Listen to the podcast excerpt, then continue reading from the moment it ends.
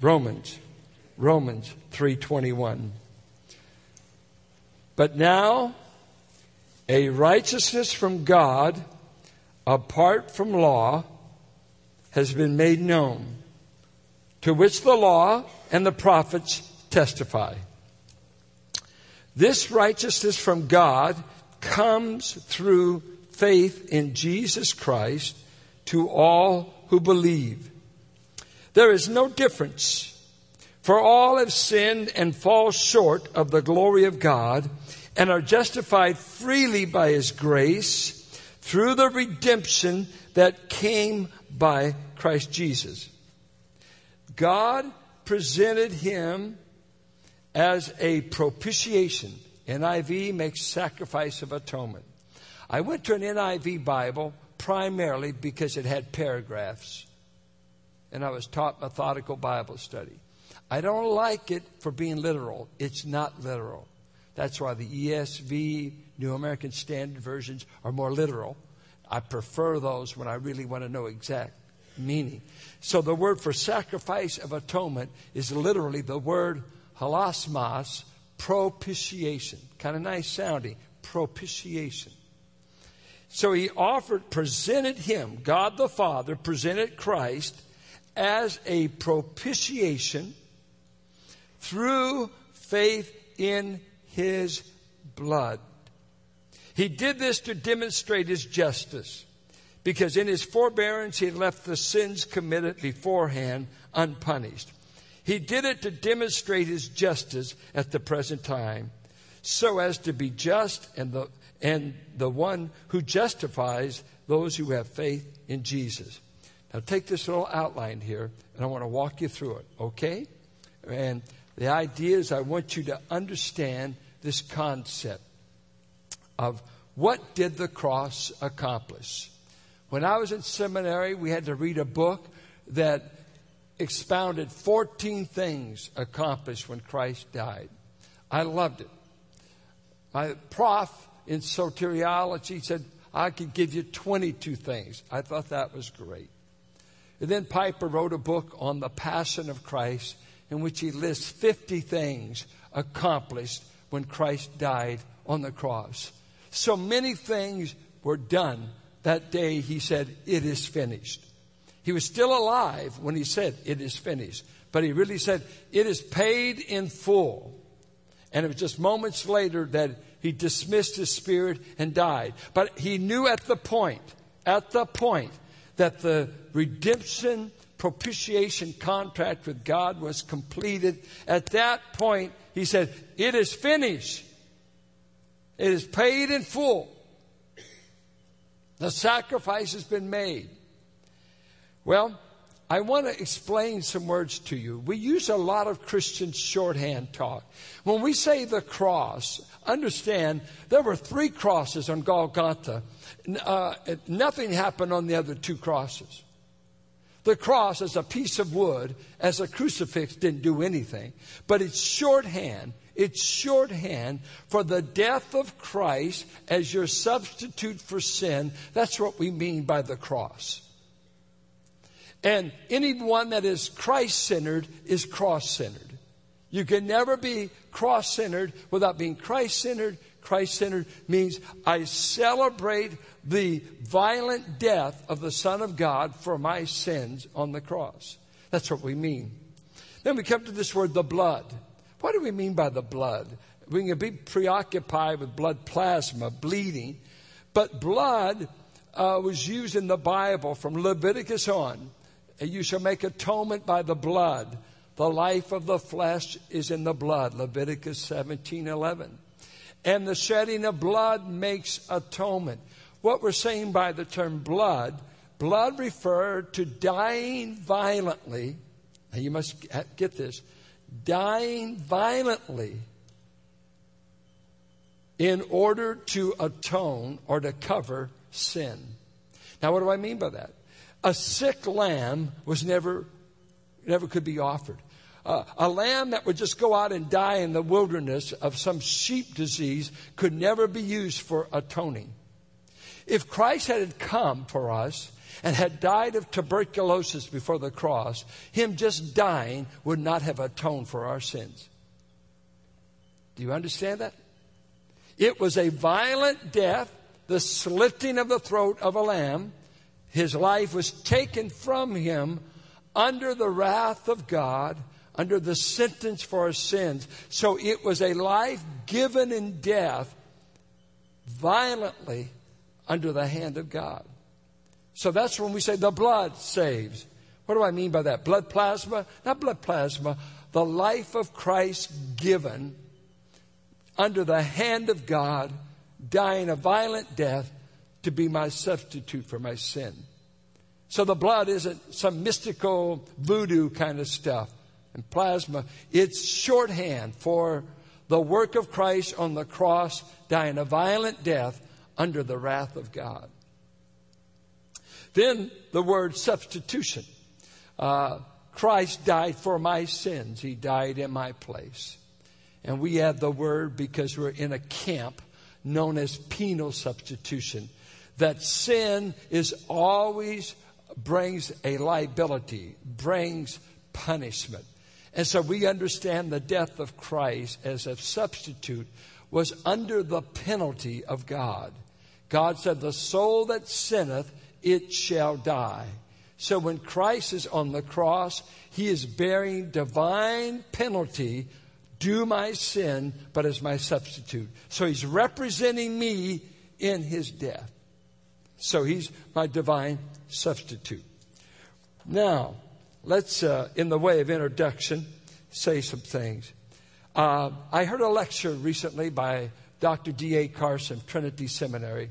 He said this Having been lecturing on campuses now for over 30 years as an apologist and a debater with atheists and others who oppose Christianity, he said, The most debated subject on the campus today is not arguments for the resurrection, not arguments for the death of Christ, but this is the number one debated subject.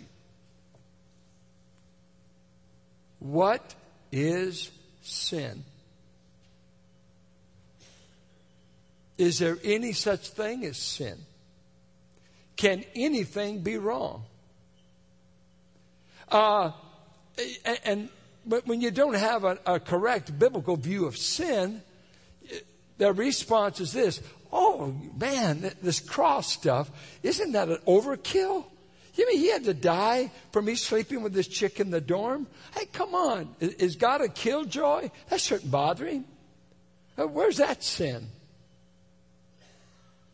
Where's smoking a little weed sin? Where's this, you know, nice kids, just, but the lifestyle, this shouldn't bother God. It sure should not demand a sacrifice. Because it's not that bad.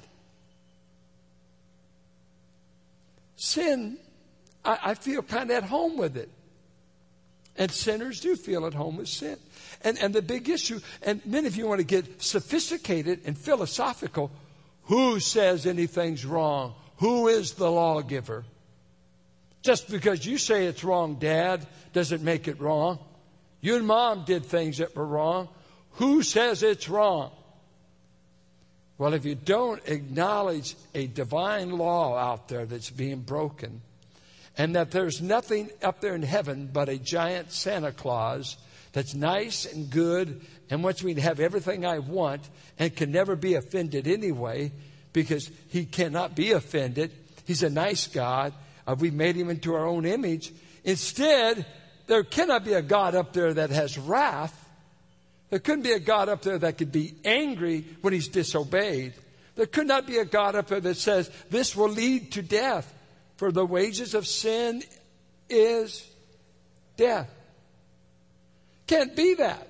We've already rejected the biblical. This is a pagan to think of the gods being angry. So, we come along and say, well, that's wrong for you. It's not wrong for me. And so the whole debate centers around what is sin? Who determines what is sin? Does sin bother God? On and on. And you see, you can never appreciate the cross unless you know how offensive sin is to a holy, righteous, pure God.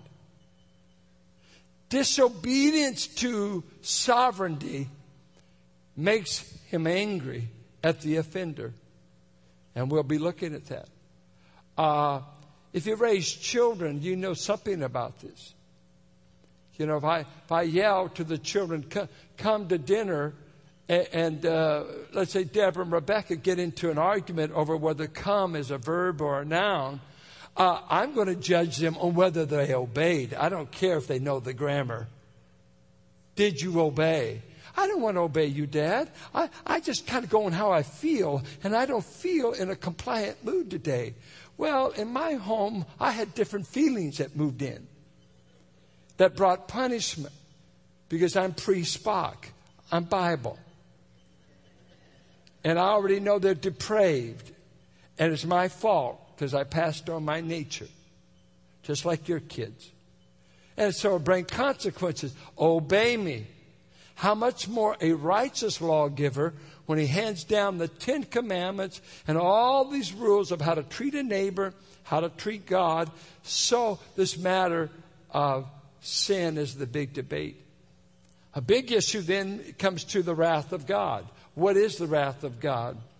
Well, we would simply say it is the righteous response of God towards sin and disobedience. It makes him angry. It displeases him. And we'll be looking at that some more. Four things, four things that man needs. He deserves to die for the penalty of sin, so he needs to substitute. He deserves to die, and if he doesn't die, who will die in his place? So we have verses that Christ says, I came to die for your sins. Huper, on behalf of. I came to die anti, in place of you. I come to die for your sins. My need for a substitute is met in Christ. Uh, we deserve to bear God's wrath against us, His outrage. Thus, I need someone to propitiate God, and we'll develop that. Thirdly, uh, we are separated from God by our sin. Uh, it's like a living divorce. We've gone our separate ways. And so I need someone to reconcile our relationship. In 2 Corinthians 5, Christ came to reconcile us to God, and He's commissioned us as His ambassadors to preach you can be reconciled, you can be restored in your relationship with God. Just come to Christ. He's the great reconciler. And then finally, we're in bondage to sin. How do we get out? And this is the great work of redemption on the cross. So if we had time, we'd look at all four things my substitute, my reconciler, my redeemer. But I just want us to delve a little bit more into what does it mean when it says, He is the propitiation for my sins? What does that word mean? I want us just to look at it. Um, let me give you the pagan meaning. Um, the pagan meaning of this word, it's why some men say it's an archaic word. It doesn't have any relationship to God.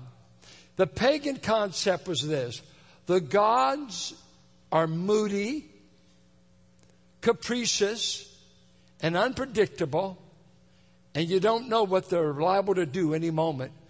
So you got to keep offering them sacrifices, and they were really bribes to keep God in a good mood. The gods, the many gods, because they believe there was a God for fertility, a God for crops, a God for children, a God for animals, many gods, many gods. And you see this in uh, restaurants where you have people worshiping different gods. They're putting out food, putting out uh, different things. We've got to keep the gods pleased. You've got to keep them satisfied because they're moody. They may break out. And if we have drought, it's because the gods are angry. Uh, if uh, we have infertility and the wife can't have children, the gods are angry. What have we done to offend them? And so the whole pagan concept was we'll even offer our firstborn sons and our firstborn daughters anything to get the gods in a good enough frame of mind to bless us because you don't know when they're liable to strike out. So it really was, the whole worship system was a form of bribing the deities in the heavens to be good to you. So always bribing God. Uh, these irritable gods. Packer says were poli- they were appeasing celestial bad tempers. That was a regular part of life. You wake up every morning. I wonder what mood my God's in today. I wonder what mood my God's in. I wonder if He's irritable today. I wonder if He'll give us rain. I wonder if He'll bless us. Here's some sacrifice. Here's some sacrifice. Please, please be good to me. Now let me ask you this. When's the last time you woke up and you thought you woke up to an angry God?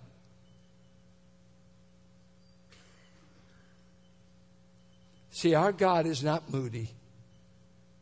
Our God is constantly good. He doesn't have to be gotten into a good mood. He's blessed all the time. Matter of fact, it says he's happy all the time. God wakes up happy every day. By the way, he never did sleep. God's constant mood is happy. His anger is the exception. That, that's his momentary word. His loving kindness is forever. His wrath is but for a moment. That's the exception.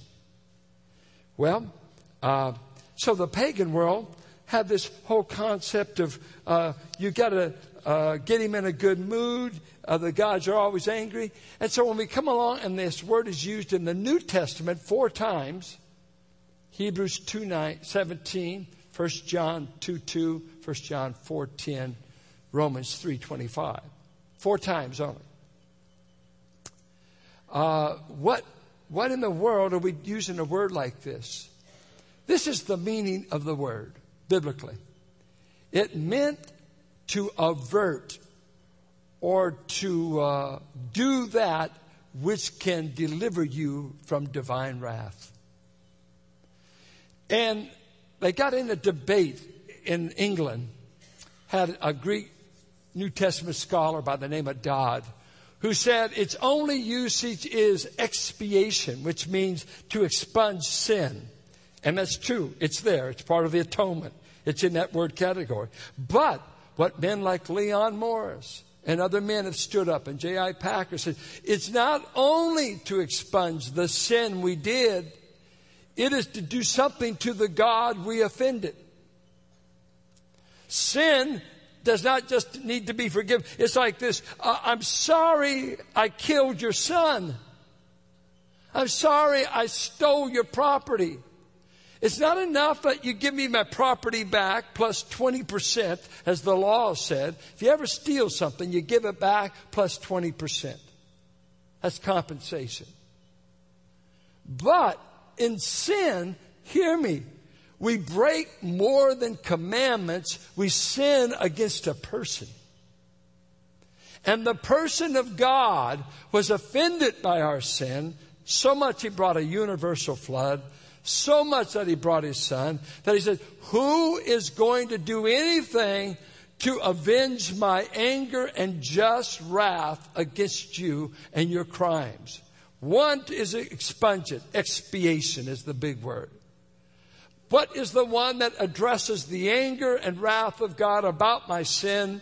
And that is the word propitiation, the Godward aspect that because of what was done on the cross, that which angered God and made God wrathful justly against my sin, because I sinned against His holiness, against His wonderful character, and He has a right to be angry. This averts that divine wrath. And this is the very context of Romans 3. Three chapters he shows us man's a sinner. Man is under the wrath of God for Romans 1:18. God says my wrath is so strong I'm giving up great parts of the human race. I'm turning them over. I'm giving them up. I'm giving them up. I'm giving them up. They want to live like animals. They want to do this. They want to do that. I'm giving you up. I'm giving you up. I won't bother you. I'll let you die in your sins. But he carries on chapter 2. We are storing up wrath for the day of judgment. Romans 2 5.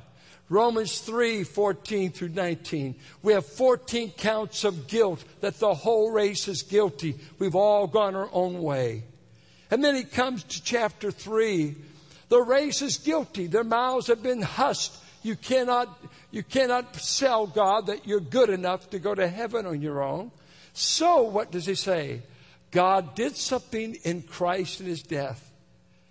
God did something freely for us. He brought Christ, who through his violent death not only bought us out from sin, but he propitiated God the Father so that God now, hear this, he enables God to be just or righteous. Just is the Latin word. He enables God to be just, watch now, while justifying the sinner.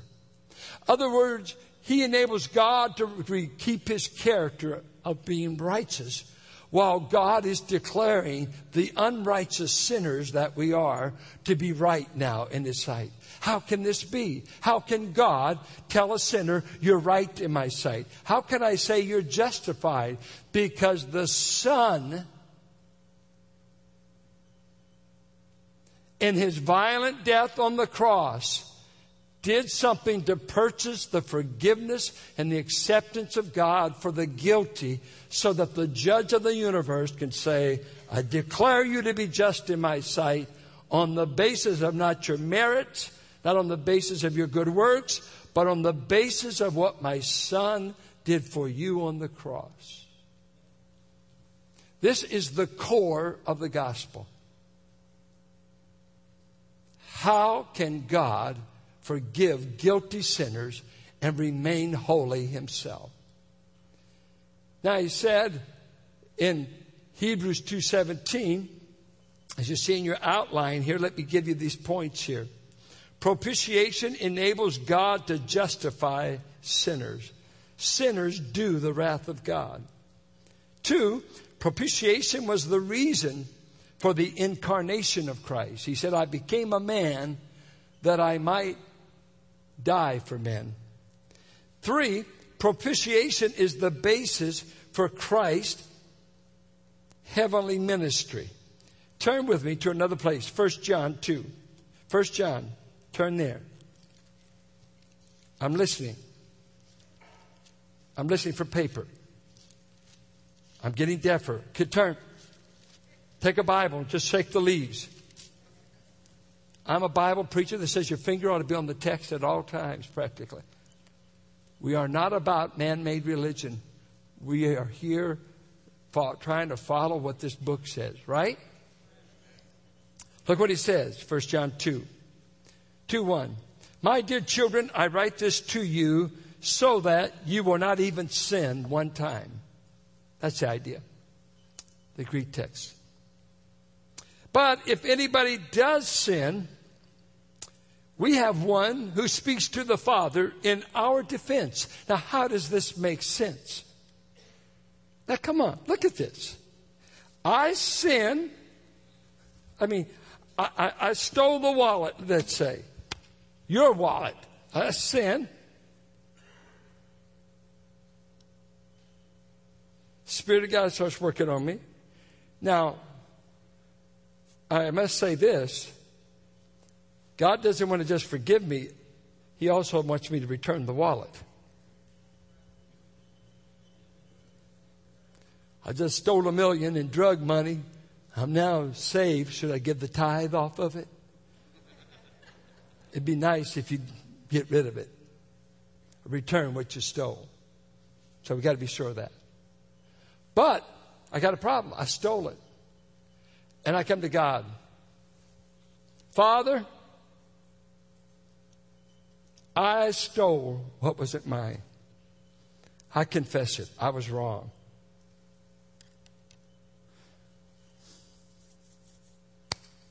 If that's all we had, if that's all we had, under the law, said cut off his hand. The law would say a lot of other things, but at that moment, if you read the verse, and you're not reading it yet, The verse says, Christ stands up to defend me. How can he defend me for sinning? Is he for sin? Look. We have one who speaks to who? The Father. Kill him, Father. Is that what he says? In our defense,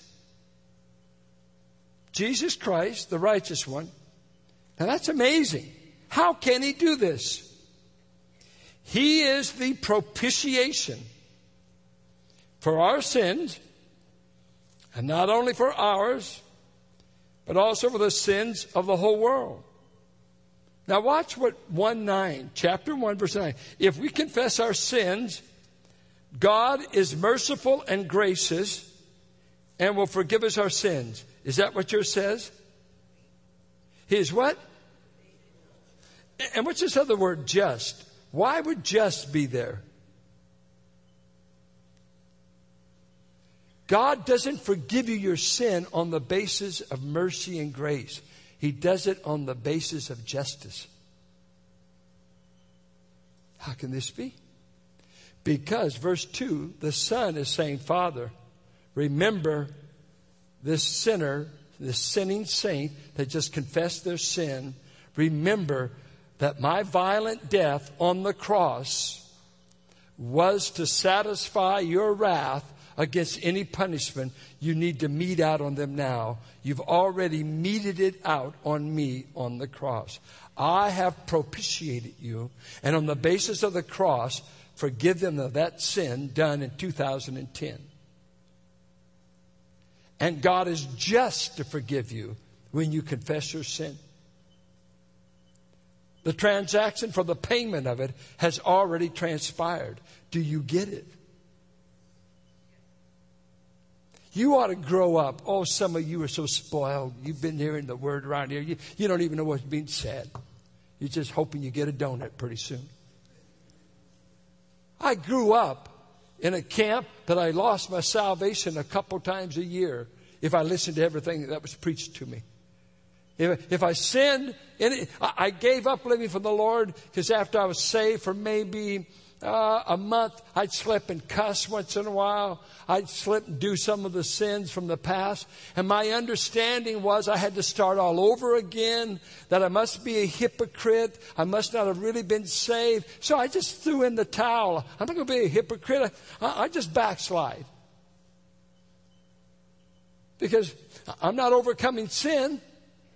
Nobody showed me 1 John 1 9. Nobody showed me 1 John 2 2, that when I'm sinning, when I'm sinning, Christ is pleading to the Father, Father, forgive them. He's not endorsing my sin. He's saying, I paid a awesome price on a cross outside the city limits of Jerusalem for that very sin. Do not charge it to him. You charged it to me. This is gospel. This is what enables us to be saved continually, even when we're failing. Even when we're not per- See, the pressure on us Christians is you got to live perfect. Oh, I just want to cuss right now. Oh, what? You know. I won't. But I do know He'd forgive me if I confessed it. But I don't sin that grace may abound. But to know that truth, that if I sin today, instead of my salvation being canceled or me being put on hold, my I have one on duty 24 hours a day that begins to plead to the Father. All I'm saying, Father, is it was paid for. It was paid for. That's why they're still saved. Now look at 1 John 4. Then we conclude. You ought to be a thimble trying to carry the Pacific Ocean. That's where I feel about these truths. This is so magnificent.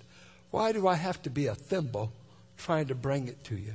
If we just see a little of it, it's life transforming. Look what he says. Verse 9. This is how God showed his love among us. He sent his one and only Son into the world that we might live through him. This is love. Not that we love God, but that he loved us and sent his Son as a propitiation. They, they're consistent. Every time NIV translates this, atoning sacrifice, it is propitiation for our sins. Guess what God says? If you want to know the measure of my love, go to the cross where my son was given up to bear the wrath Do you, he bore himself. So, there's three great truths that I think you ought to anchor in your mind. Number one, propitiation, in contrast to the pagans, is the work of God himself. See, instead of getting here trying to get this God in a good mood, this God, the God that's been offended, he gave the Son and gave the sacrifice that could avenge His anger. Uh, we didn't bring the sacrifice. For God so loved the world that He gave up His Son. God the Father knew the only thing that could avenge His anger towards your rebellion and your deserved hell was the death of His beloved Son, and He gave Him for you. Number one. Number two, propitiation was made by the death of Jesus Christ. And that's why Romans 3 23 through 27 ought to be memorized and stamped in your forehead. If there's any central passage in the Bible on salvation, it's Romans 3. Though I was a sinner, he made redemption and propitiation through the death of his son and by the blood of the son on the cross. God has been propitiated. The death of Christ, our Passover lamb. If we had time, we would look at Leviticus 16, where they had two goats and a bull that was killed on the Day of Atonement, Yom Kippur. When they killed those goats, one they killed, the other they confessed the sins of the nation, and a man was appointed to take it into a land uninhabited. The first one died under the sentence of their sins, and it paid the price to let the scapegoat go free, which was the picture of the effects of this death, is he will bear your sins away, never to be used against you again. So in the death of Christ, my scapegoat, he both died in my place and became the scapegoat of God that has borne them away so that I and every born again child of God, my sins have been taken far away because my substitute bore them, I don't bear them. God does not demand double penalty for the same crime. If Christ died for it, I don't have to die for it. Christ died for my sins. Has he died for yours? Have you accepted that? Is that what you're leaning on when you're dying? I see some of the saints sometimes uh, that they start scrambling when they're sick or whatever. I, am not sure if I, am going to make it. I hope it's well. I, wait, wait, wait. This is no time to be guessing. It's either Christ did it or he didn't because you can't cough up enough assurance in your dying moments to be sure you'll be there. You've got to rest solely and squarely in what Christ has done. Did he die as your propitiatory sacrifice. He said he did. Finally, uh, God manifests his righteousness in the death of Christ so that Romans 3 said he's free to justify men on the basis of the cross. What could we uh, learn from this? Uh, I'd say uh, two things, I would say. The hell that men and women will get who reject this sacrifice and this love might be best described by describing the hell Christ lived through on the cross. Oh, I know there's other verses of weeping, gnashing of teeth, and fire. But when you see Christ in his work of atoning and substitution for you, all the emotions and all of the agony he was experiencing, like, I've been alienated from God. He's forsaken me. I feel abandoned. I feel surrounded by devouring forces that look like animals that want to consume me, like bulls that want to charge me. Uh, my mouth is parched. Uh, I feel alone. I feel like God is a million miles away from my situation. No one up there cares. I think that's one of the ultimate pictures of what hell is going to be like the abandonment of God, the alienation from the one we rejected, so much so that He gives us what we really ask for all of our life. Leave me alone. Leave me alone. And hell will be God's answer. I'll leave you alone forever. You'll never be bothered again. But I take hope in the gospel in this way. You might be the self righteous man that says, I don't need a substitute. God couldn't be angry with me. I pay my taxes. I'm good to my wife. I got a job. Uh, I, I, I, give a little money once in a while to this or that cause. You may be full of uh, even religious deeds. Jesus told in Luke 18 about two men one very religious and the other very sinful. And the religious man began to tell God he was a tither. He told God of all the good works. And matter of fact, to even be in the same place of worship, he said, I thank you, God, I'm not like this guy. I am so glad I'm not like him. A publican, which meant a notorious sinner. This man over here, he can't even look up it says he looks down and nothing profound. He simply says, God, be propitious to me. King James translates it merciful, but the word is propitiation. Please be satisfied with me. For the cross is the only place where God could ever be satisfied towards you in the death of his son. And the Bible says that publican went home justified before God because God granted him mercy, no doubt, looking to the cross. And I say to you, the great message of the gospel is God has given the only sacrifice that can avert divine wrath from coming on you. People say this is a pagan concept, but Ephesians 2 3 says, We were once objects of divine wrath. John 3:36 He that believeth on the Son of God has eternal life. He that does not abides beneath the wrath of God. Wrath is coming upon all humanity who dies in their sins without ever running to Christ, the only scapegoat, the only thing that could propitiate and satisfy the righteous claims of God. This is the core of our gospel. Our God has been satisfied fully in the death of his son, so that God took the sword of justice and he plunged it into the scabbard of mercy and that scabbard was the side of his son on an old rugged cross. The sword of God's judgment against you, child of God, has forever been put away. You will never, never taste of the wrath of God so long as you live because you're under the protective covering of Jesus Christ. That's enough to make even a Baptist shout. Amen? Amen. We want our brothers to prepare. We're going to celebrate the Lord's Supper now. What a time to celebrate after these truths that Christ, my Lamb, has propitiated the wrath of God against my sins.